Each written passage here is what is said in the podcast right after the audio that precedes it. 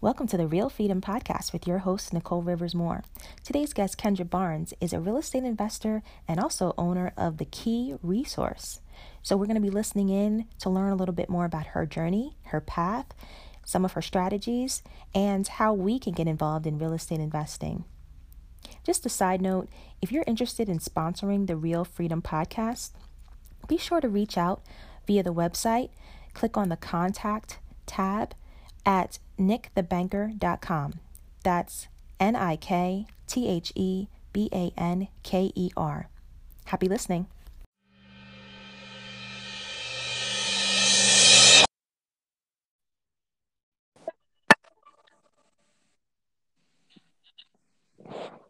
Hey Kendra.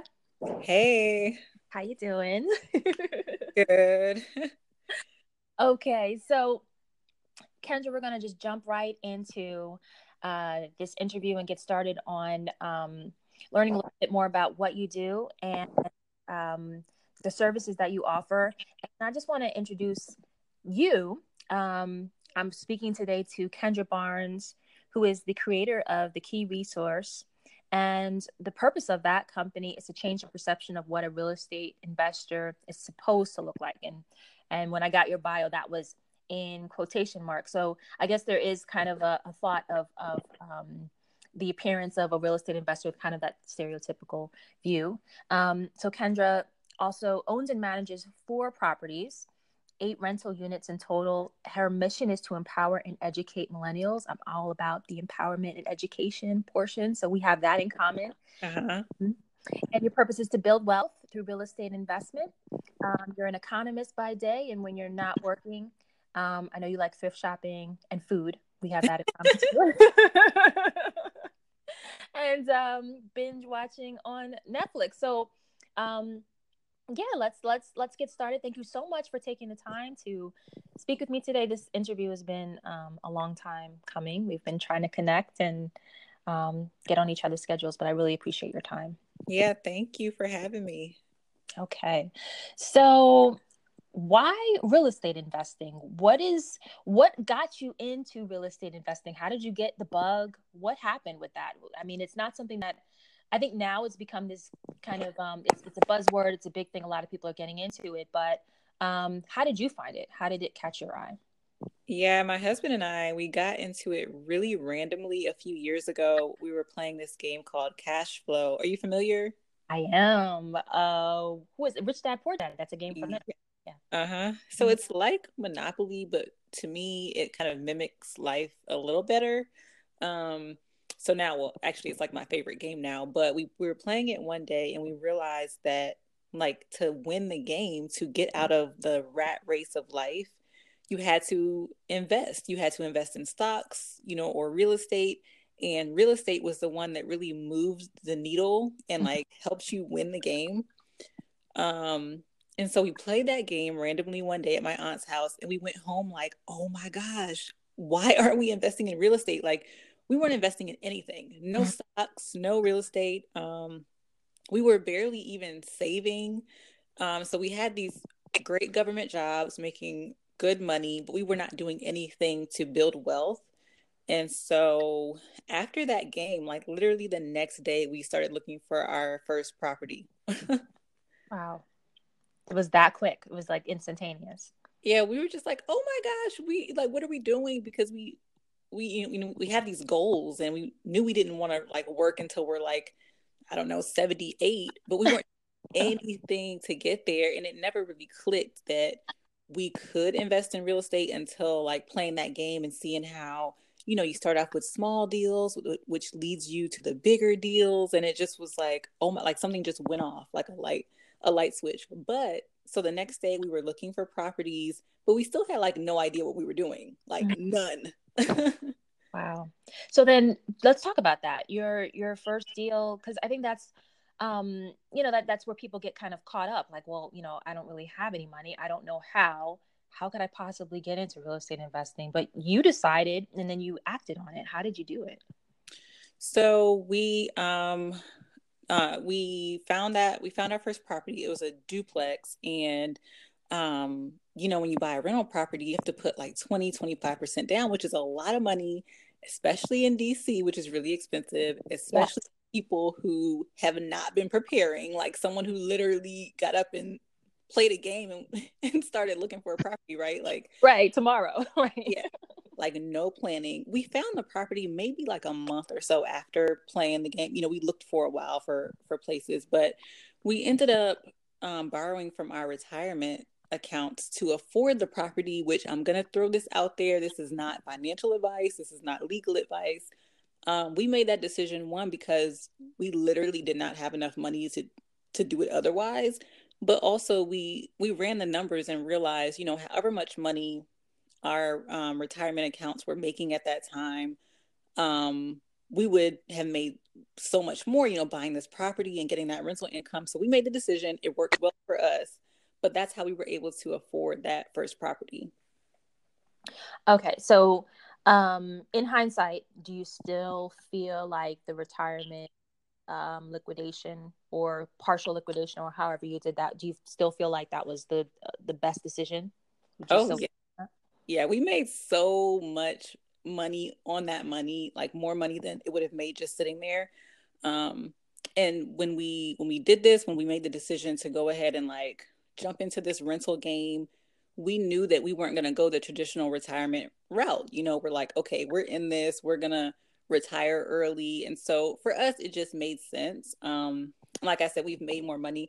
And like you're essentially borrowing from yourself and like paying yourself back. Um, so no, I don't regret it at all.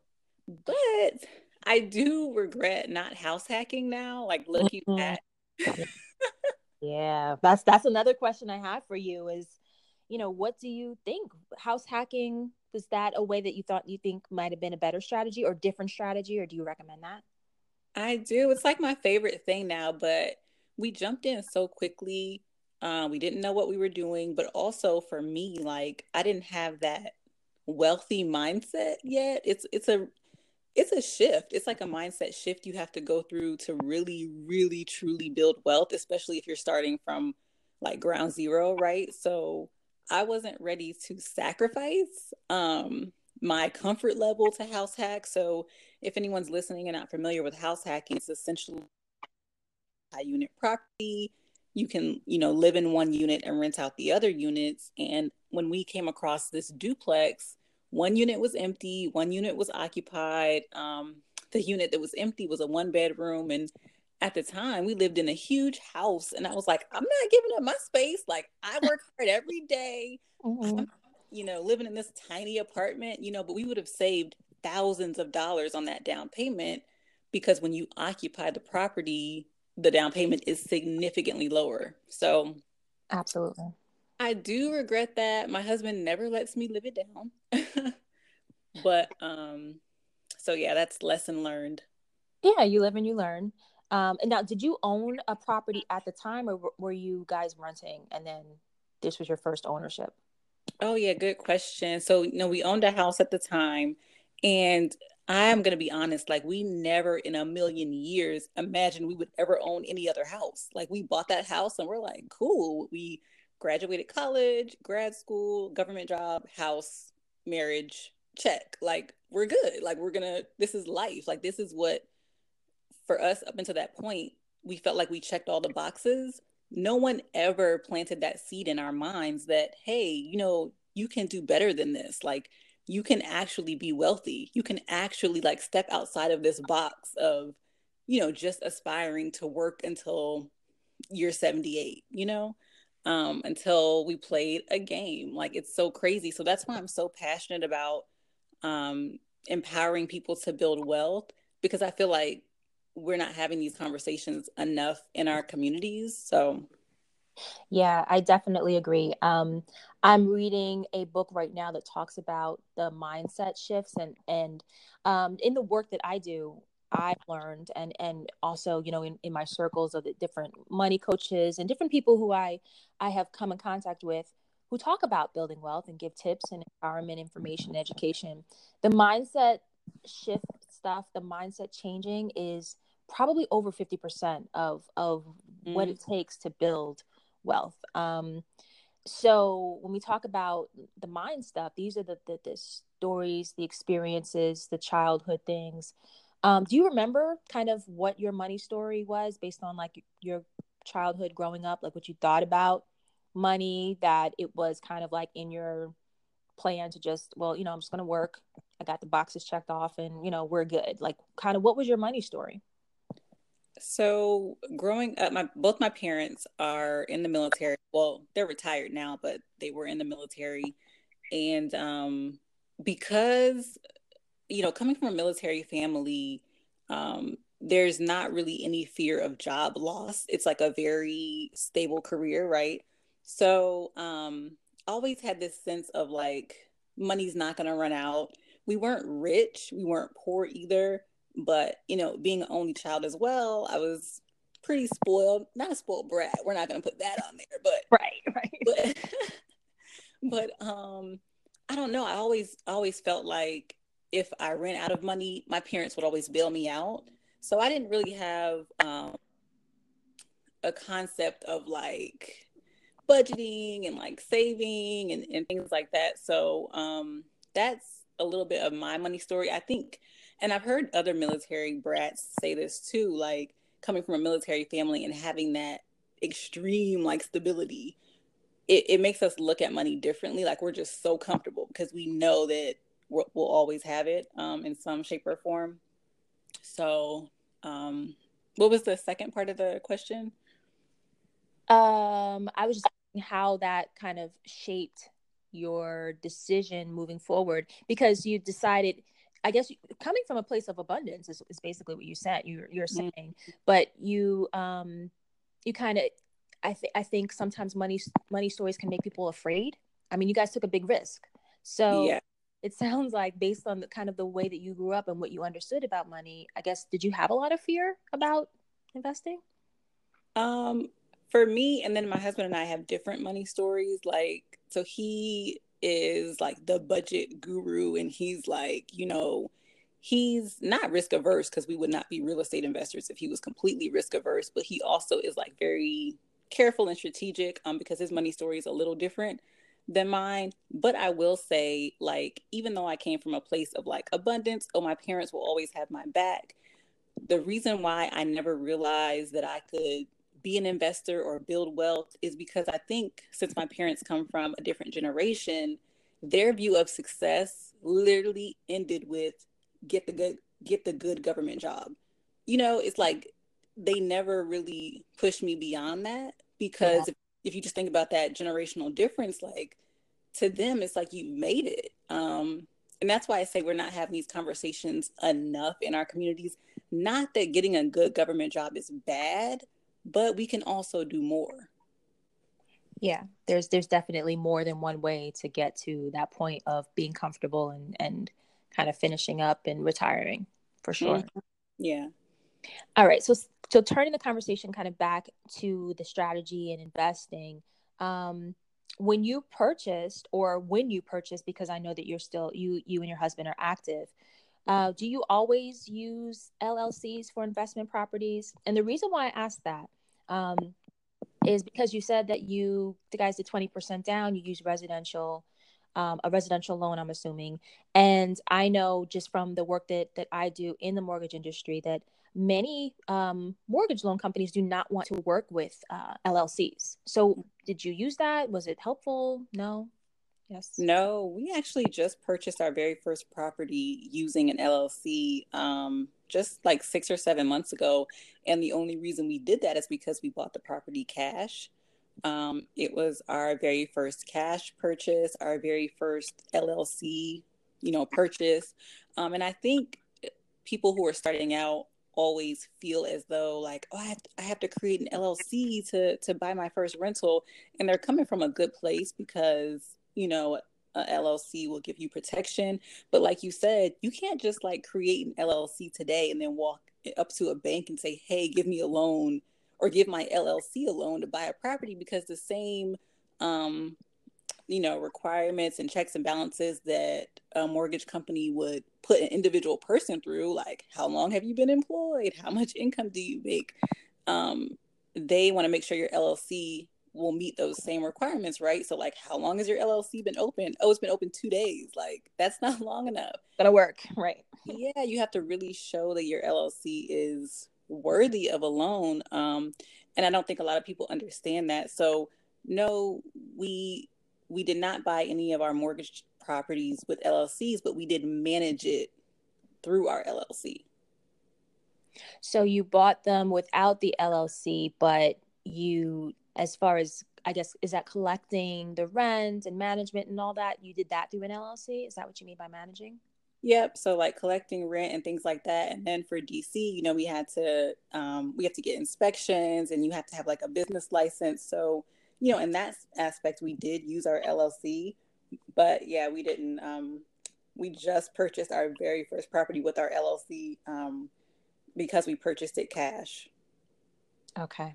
So then the takeaway from that is, I mean, for for me and maybe other um, would be investors and newbie investors is just that concept or the perception that you have to have an LLC to get started, unless unless you do, you're not doing it the right way, is not really accurate. There's a lot of ways to do this, right? Oh, definitely, definitely, and yeah, I'm I'm really big on making sure people know that because there are so many things, you know, that that uh, hinder people from getting started, and that's one of them. And it's like a huge misconception. Um, so yeah. All right. So now from that first property, and then your um, other properties coming afterwards, has every investment that you've made do they all cash flow? Yes. Um, I think it has. Oh, sorry. Is it positive positive cash flow for everyone? Every single one. Uh, one of our properties doesn't cash flow as much as we would like, but like the appreciation is crazy. The area has, has changed so drastically since we um, purchased it that we know that in a couple of years we could cash out. So we're not really worried about only making like a few hundred dollars a month. Um, but I think that our cash flow is definitely attributed to the area. Um, DC is a really expensive area. Rental rates are super high. So um, yeah, we've we've been uh, having we've we've had uh, positive cash flow on all properties. So is there a number that you look for when you're doing your analysis to determine whether the cash flow makes sense. I know you mentioned that one of them is only a few hundred dollars a month, and and I guess that's not ideal when you think of your overall strategy. But is there like you know the the sweet spot that you look for as far as the cash flow before you invest? Um, not really. There's no there's no magic number. Um, so no, I I, I really couldn't pinpoint like a magic like it has to be this or that. It just really depends on how we feel about the area, how we feel about, um, you know, what we can do with the property in the future, along with like the cash flow and things like that. And um, for our very first property, we our calculation was so like basic. We were like, okay, so the mortgage was is like a thousand dollars. Um, there's a tenant in there paying 750. So if we if we get another tenant in the other side paying about the same, we'll be good. Um, but then we bought that property, and literally a week later, that tenant moved out, and we were like, "Oh crap! How do we find tenants?" Like, we didn't even think about like how do you even find people to live in your property? Like, that's how randomly we jumped into this thing. Um, we figured it out, but yeah, but that's kind of one of the things that you, I guess, probably in hindsight, say, okay, what's the strategy on that, right? Yeah. But yeah, but sometimes you you kind of build your wings on the way down and, mm-hmm. and i think that's that's inspirational too um, so as far as your investing strategy uh, when we when we talk about property types do you um, have any preference there are you doing single families condos only only duplexes or multis or uh, multi units are our favorite. I'll tell you why in a second, but we we own like a little bit of everything, I guess, because we own a four unit, a duplex, a single family, and a condo. Um, multis are our favorite because, like, when you have a vacancy in a multi unit, you could still be potentially making money. But when your condo is vacant, your single family is vacant, there's no money coming in, you know, so it's a little less risk. Um, but we own the single family because we used to live in it and then we rented it out when we moved. Uh, the condo was just an amazing cash flow opportunity. You're talking about, you know, cash flow and the price was so low we were able to buy it cash and it was making it's making 1150 a month it already had a tenant in it um, he's a great tenant. It needed no work. So we were just like, this is a no brainer, right? But um, so yeah, our, our favorites are multis though, but we do own a little bit of everything. Okay. And as far as um strategies, I know you've mentioned that you purchased cash, you've used a mortgage. Um, any other methods as far as funding, financing? I mean, have you ever had any interaction with hard money? No, we haven't. Um, in in my mind, hard money um, is better, you know, for flips, and we've never done a flip. We've only, you know, done buy and hold. Um, and I know you'll find some investors who are like, I don't believe in mortgages, and to each his own. I I do believe in mortgages because I believe in leverage. You know, when you're using a mortgage, you can take just a small, you know, portion of your money to get a you know a bigger return right? Whereas if you're using cash you may spend all of your cash or almost all of your cash. And um, in my mind if you're getting mortgages for properties you can put if you have like $50000 to spend right? You can put that on three different properties rather than only being able to afford one property maybe depending on your market and and things like that. So i feel like you can do a little more um but then there's this idea of like not being over leveraged it just really depends on whatever the investors goals are whatever their market is and and you know their financial situation. But yeah we've only used cash and mortgages. Yeah that's i think that's an interesting point that you bring up. When i speak to um, even when i speak to first time home buyers or people who are not at the stage of investing yet i talked to them about the opportunity cost of having money tied up into your house. So, you know, as if you're thinking about whether or not you want to put 5% down versus 20% down, and um, if you have other goals or if there's other things you need to do, and especially when it comes to investing, if you see another property you want to move on, um, and you haven't used mortgage uh, used the mortgage it may be difficult to kind of move on different other op- uh, other opportunities because you have your cash or mm-hmm. your liquid assets tied up right that's Exactly. You don't want to have all your money tied up and and not be able to move on uh, other deals. So, but to each his own. I mean, whatever works for for any investor out there. Right, because again, so many different ways to to build your business in this way, which is one of the things that I love about real estate. You can be very very creative. Yeah, build it. Um, so, do you use an agent for your transactions or do you find them yourselves? How do you find your units? Um, we've always had uh, real estate agents and they always send us listings, but every single property we found on our own, which is so crazy. Like we'll find it and then send it to our agent, like, can you take us here?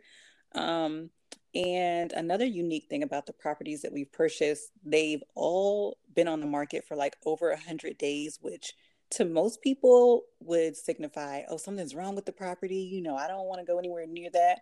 But um, yeah, they've all been on the market for a long time. And in my mind, they were meant for us. Um, so it, it's all worked out. And then um, we've also, another thing that I think people shy away from is occupied properties, like buying a property with tenants already in it. Um, thinking like, okay, if someone's selling a property that's occupied, the tenants must be terrible, the property must be bad. Like, why would they walk away? Um, that's not the case. We purchased three occupied properties. I think as long as you do your due diligence and you know do your homework, um, there's nothing by, wrong with buying occupied rentals. Nothing wrong with buying a property that's been sitting uh, a little longer than normal. You just have to make sure that you know you do your homework. But um, yeah, we've we've always had agents to answer your question. Okay. Yeah, I mean, I think that's that's something that would that would be uh, that would cause anxiety as well. I've I've heard horror stories, you know, yeah. of purchasing with a tenant and the tenant has issues or is not paying, and now that becomes mm-hmm. your problem. And I don't know how it is in DC, but in Jersey, it's it can be a little tricky to get someone out of your unit once mm-hmm. living there for a while. So yes, in DC it's like nearly impossible, which is why uh, in my opinion, if you're buying an occupied rental property, there are several questions you need to ask. There are several different documents you need to see and and things like that. So it's um it, it may not be for everyone and I'm not saying every single occupied property is a good investment, but it's worked for us. You just got to do your homework. Right. And that's key I think for real estate investing in general. You have yeah. to do your work, right? No one's going to tell you everything that you need to know. Although you do offer a lot of resources, and we're going to get into that a little bit later. Um, so with with becoming a landlord, and I asked this question I think on um, Instagram the other day because I wonder why a lot of people who are looking to get into homeownership or looking to purchase really are, are, are averse to even considering house hacking or considering purchasing a multifamily. And a lot of the feedback had to do with just being a landlord. That's scary. You know you're in charge. You have to take care of repairs um, talk about some of the, the the issues that you've faced as far as being a landlord and do you use a um a management company no we self-manage and we live in texas and our rentals are in dc and maryland which i know sounds insane but um it works for us because well, we just moved to Texas. So, I mean, we, we used to live there and we have like, we've built up a really good team of maintenance people and things like that. Um, but we find that we, we enjoy self-managing because we really know what's going on with our properties and we really have like a personal relationship with our tenants, which is really important to us. Um, so, being a landlord, another thing too, I want to throw out there is when you think about real estate investing, anyone who's listening to this, you don't have to be a landlord. Like there's so many ways to get in on this real estate game. So like don't let that limit you. Um but for us, uh, we we did learn some really hard lessons like getting into landlording. Um one of them here's a okay, here's a tip for for anyone who who wants to be a landlord or even if you are a landlord and you're looking for a new tenants. Um we in our interview process for one particular occasion, we made the mistake of like not interviewing everyone that was going to be on the lease. Um, and we found out quickly that that minor detail like would have saved us from having to evict that family. Um, so I now suggest to people whenever you're getting new tenants, if it's a husband and a wife and two kids, you need to meet the husband, the wife, and the two kids. You need to see how they interact with each other, how they interact with your with your property. Do they respect each other? If not, they're probably not going to respect your property. You know, that's um, good. Yeah, so that is like a huge lesson learned, and ever since we started doing that, we've been able to, um, you know, kind of dodge dodge some bullets, so to speak. But um, so we've we actually have one apartment that's been empty for a few months and one of our multi units, which is not optimal because we're not making money on that unit, but we are being really picky about who we choose. Um, so if applications aren't filled out correctly, if requirements on the application aren't being met, you know, we're not like, oh, we're going to bend the rules because we want to make money. Because, yeah, we might have lost three months of rental income, but it's much more expensive to have a bad tenant. So that's something that we've like had to learn the hard way.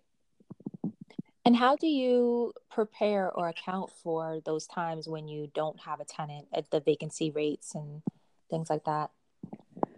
So for this particular unit, um, it really works in our favor because honestly, the way that the DC rent is set up, like just just, just one uh, that just one apartment in that four unit basically pays the mortgage the mortgage which is crazy um so we can kind of afford i mean clearly we'd rather be making the money but um we can kind of afford to like really make sure we have a good tenant um previously like we had a vacancy in our duplex like like i told you the, the tenant moved out we were like oh my gosh what do we do like how do we even find tenants like oh shoot but we ended up renting out on um, airbnb um, just on a whim, like we just need to make some money on this property so we can pay the mortgage. And it worked out beautifully.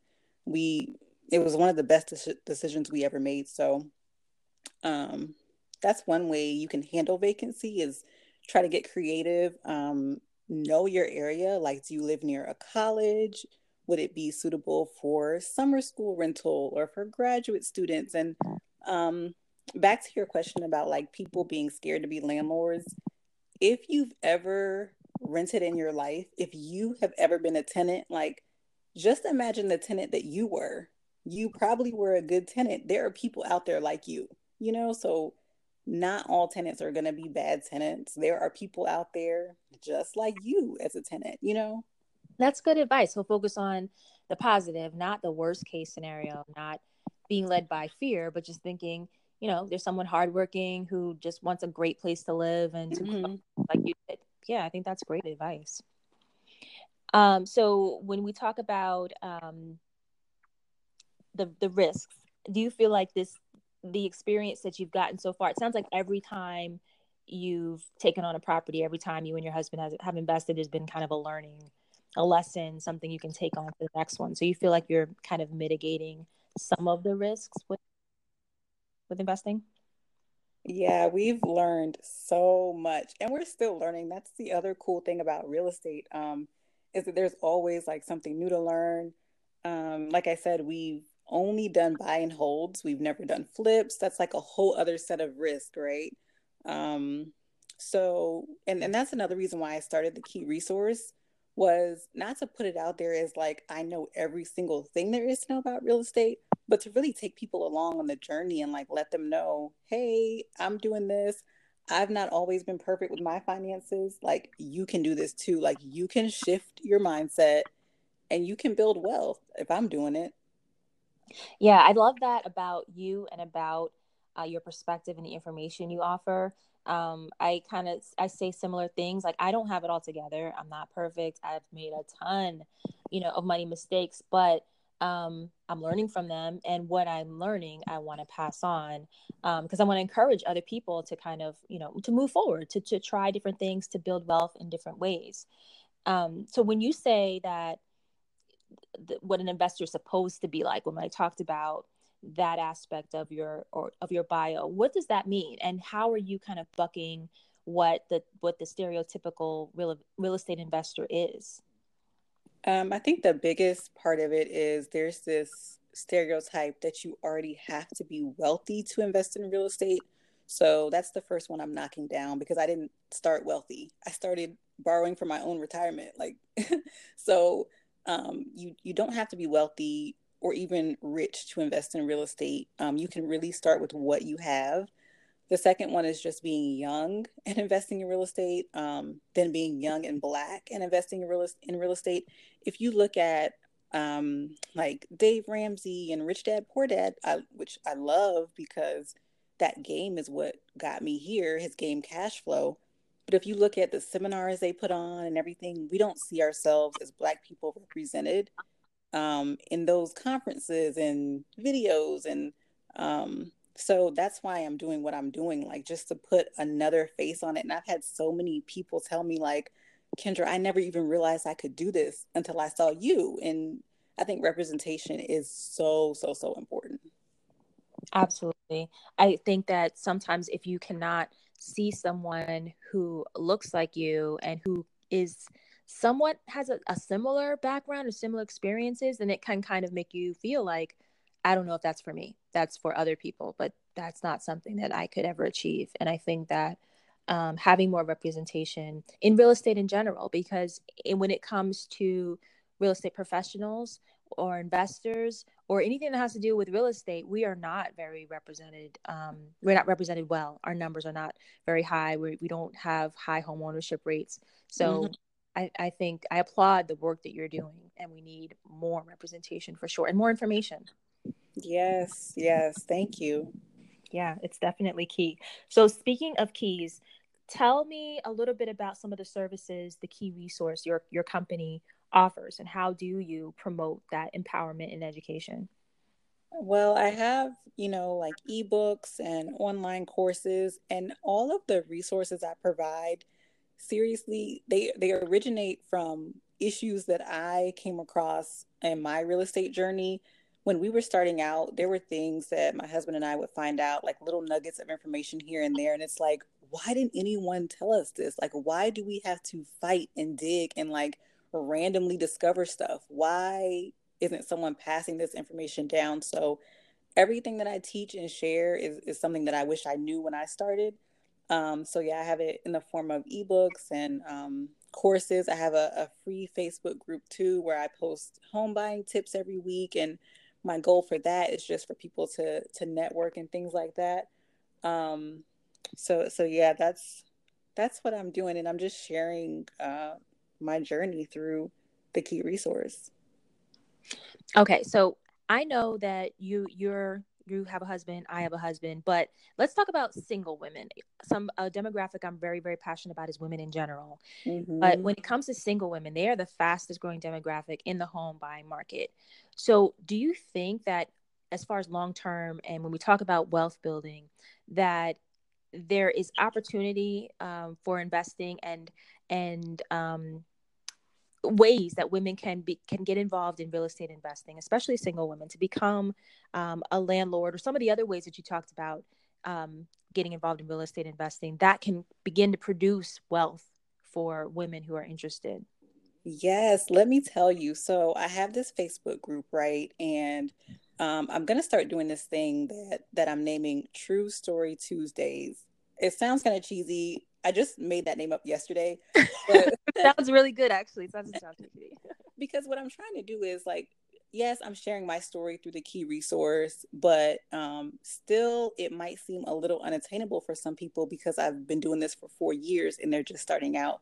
There are some. There are about um, seven people in my Facebook group that I know have purchased rental properties since taking my courses. And what I'm trying to do is highlight their experiences because they've all purchased with like within the last six months. So like what did they do? How did they do it? And like sharing their different stories for their different market. They're like all over the country, right? I think it's really important for people to see how someone just recently did this and um, a story other than mine. So four of the people that I'm going to be highlighting, I'm going to do this once a week, I guess, until I run out of people, but they are single women and they've all purchased multi unit properties by themselves. That's awesome. That's incredible. And that is so inspirational. Again, we need to hear those stories so that we can be inspired to do it, to do it ourselves. Yeah. And honestly, I mean, single women have a bit of a leg up. So, one thing I always tell people whenever you're if you're buying a multi-unit and you're house hacking or if you're buying a house for yourself and it's not a multi-unit whatever it is if you're buying a house that you're living in you have what i call primary residence purchasing power and i made that up too but it basically means that if you're living in a unit you present a little less risk to the lender. So usually you'll get a better interest rate. Usually you'll get a lower down payment right? So that alone gives you more buying power. But if you think about um, income for a single woman instead of going and getting a loan uh, with two incomes you're going and getting a, a loan or what, buying a house with one income. So then you open up the floodgates for all of these down payment assistance programs which gives you even more buying power even more of an advantage. So i think single women are you know they have so much power to be real estate investors. Yeah there's a lot of opportunity for for them to win um, in that area. And especially when you think of when you mention the down payment assistance program, some of them are income based so that you don't have the two incomes. Um, you may qualify for a lot more mm-hmm. than you would have would have thought. And I know that that's one of the services you offer as well. You help people kind of figure out what kind of assistance programs may exist and what may be available for them. Is that right? Yeah, I do. I do these um, down payment assistance reports um, because I I don't think that people really realize how much money is out there. And so i just want to make sure that people are you know getting the most bang for their buck really. Yeah again just more awesome services you guys are going to want to check out the key resource. But really quick let's fast forward five years. Uh, what does your business look like? What does your portfolio look like? And who have you become because of this work that you're doing?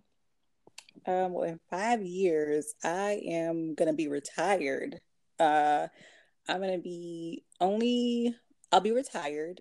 I'll only be working if I want to. And I just want to be living off of rental income um, and still going around and, and teaching. So that's the plan. Like my husband and I, we still work full time right now. Um, so in five years, I'll definitely be, be, retired. I'm trying to retire like tomorrow. To be, I hear that. but um, right now we're working towards like building up our um LLC or the we just bought that property with our LLC. So now we're like, you know, getting the the steam going with that. And um yeah, I'm gonna be retired. So that'll be me in five years. but you're still gonna be it sounds like still gonna be working in the field, still going to be helping people as much as possible, supplying information, supporting other people who are wanting to do the same. Oh, definitely. But yeah, so retired in a sense of, you know, retired from my government job and like really just um I guess reclaiming my time. Just right. completely reclaiming my time. right. Working because you'd like to work, but mm-hmm. not have to work, which is real freedom. I mean, that's kind of the that's the goal. So I've heard you talk about on your page buying the block and mm-hmm. um, what is what is that term about? What does that mean? What does that look like?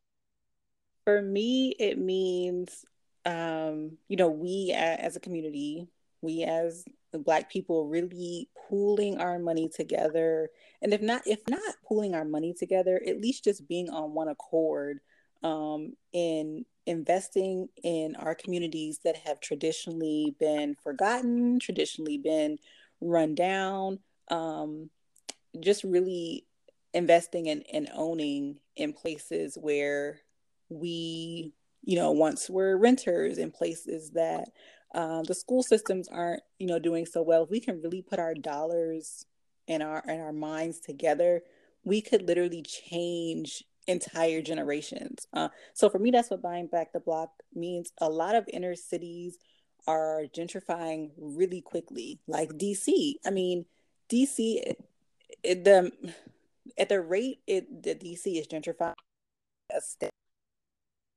and a lot of Black people haven't been able to capitalize off of that. So to me, buying back the block means really getting into that wealth mindset and um, owning land that we have been occupying for for so long. Yeah, when you when you talk about gentrification, I mean, I I we're seeing that all over the country, and I remember living in Maryland in the, in the DMV area in the late 80s and it's completely different than it is now. Um, my sister is an investor as well and owns property down there and it's just incredible. And and with gentrification a lot of times is missed opportunities for you know mm-hmm. us for for for brown people to kind of get in on on the ground floor. Um, and it's it's unfortunate but yeah with with what you're talking about that can change. We can make a difference and we can we can change kind of the way that we um that we are participants in gentrification um, rather than kind of mm-hmm. like looking on the sidelines and it's just happening around us or happening to us. Yes yes. I think gentrification gets a bad rap and it's because we are usually left out of it. But if we can be part of it like you said like that would be so powerful because for me like when you see what happens with gentrification, an area that usually, you know, didn't look so nice or didn't have any resources now is beautiful and Starbucks and Whole Foods. So there's nothing wrong with that. Like we want nice places to live in, but let's also be the owners of that land. exactly. I completely agree. All right. So as we wrap up, um, I want to know about the books you're reading. I know that I'm sure a lot of this this information that you've you've um, gathered is from your experience but are there things that you recommend for newbies to read or that you're reading to keep your game sharp and to, to learn as much as you can about this business? Yes. So the book that i'm reading right now i'm i'm gonna butcher the title but it's um like the secrets to long distance real estate investing or it's like about long distance real estate investing. It's really, really good. Um, and I think it's a great book for people to read because a lot of people in high cost of living areas, New York and California, and they feel like you know, investing is unattainable, but there's nothing wrong with investing in places that you don't live. Um, there's like a whole science to it. So that's a really good book. Okay, definitely. Um, I'll try to put that in the show notes and I'll get the title and author and um, where can we find you? Like, what are there projects you have on the horizon? If we, if listeners want to get in touch with you, they want to engage you, they want to maybe get involved with some of your services, where can we find you? Yes, find me on Instagram. Once you find me on Instagram, like everything you need is like right there in my bio. Um, so it's at the key resource um, on Instagram at the key resource. So yeah, I'd love to chat with you guys. Send me a message. Um, you know, let me know what I can help with.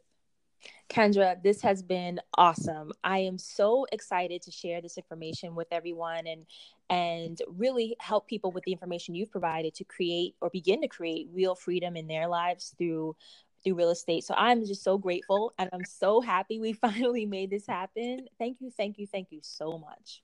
Thank you for the awesome um, time. I had so much fun. Yeah, this was great. So, um, if you're looking to connect with Kendra, find her on Instagram. This is definitely someone that, um, if real estate investing is even a thought or a, a, blip on your radar, you definitely want to connect with her. And um, we'll be in touch soon. Thanks so much, Kendra. Thank you. Thank you.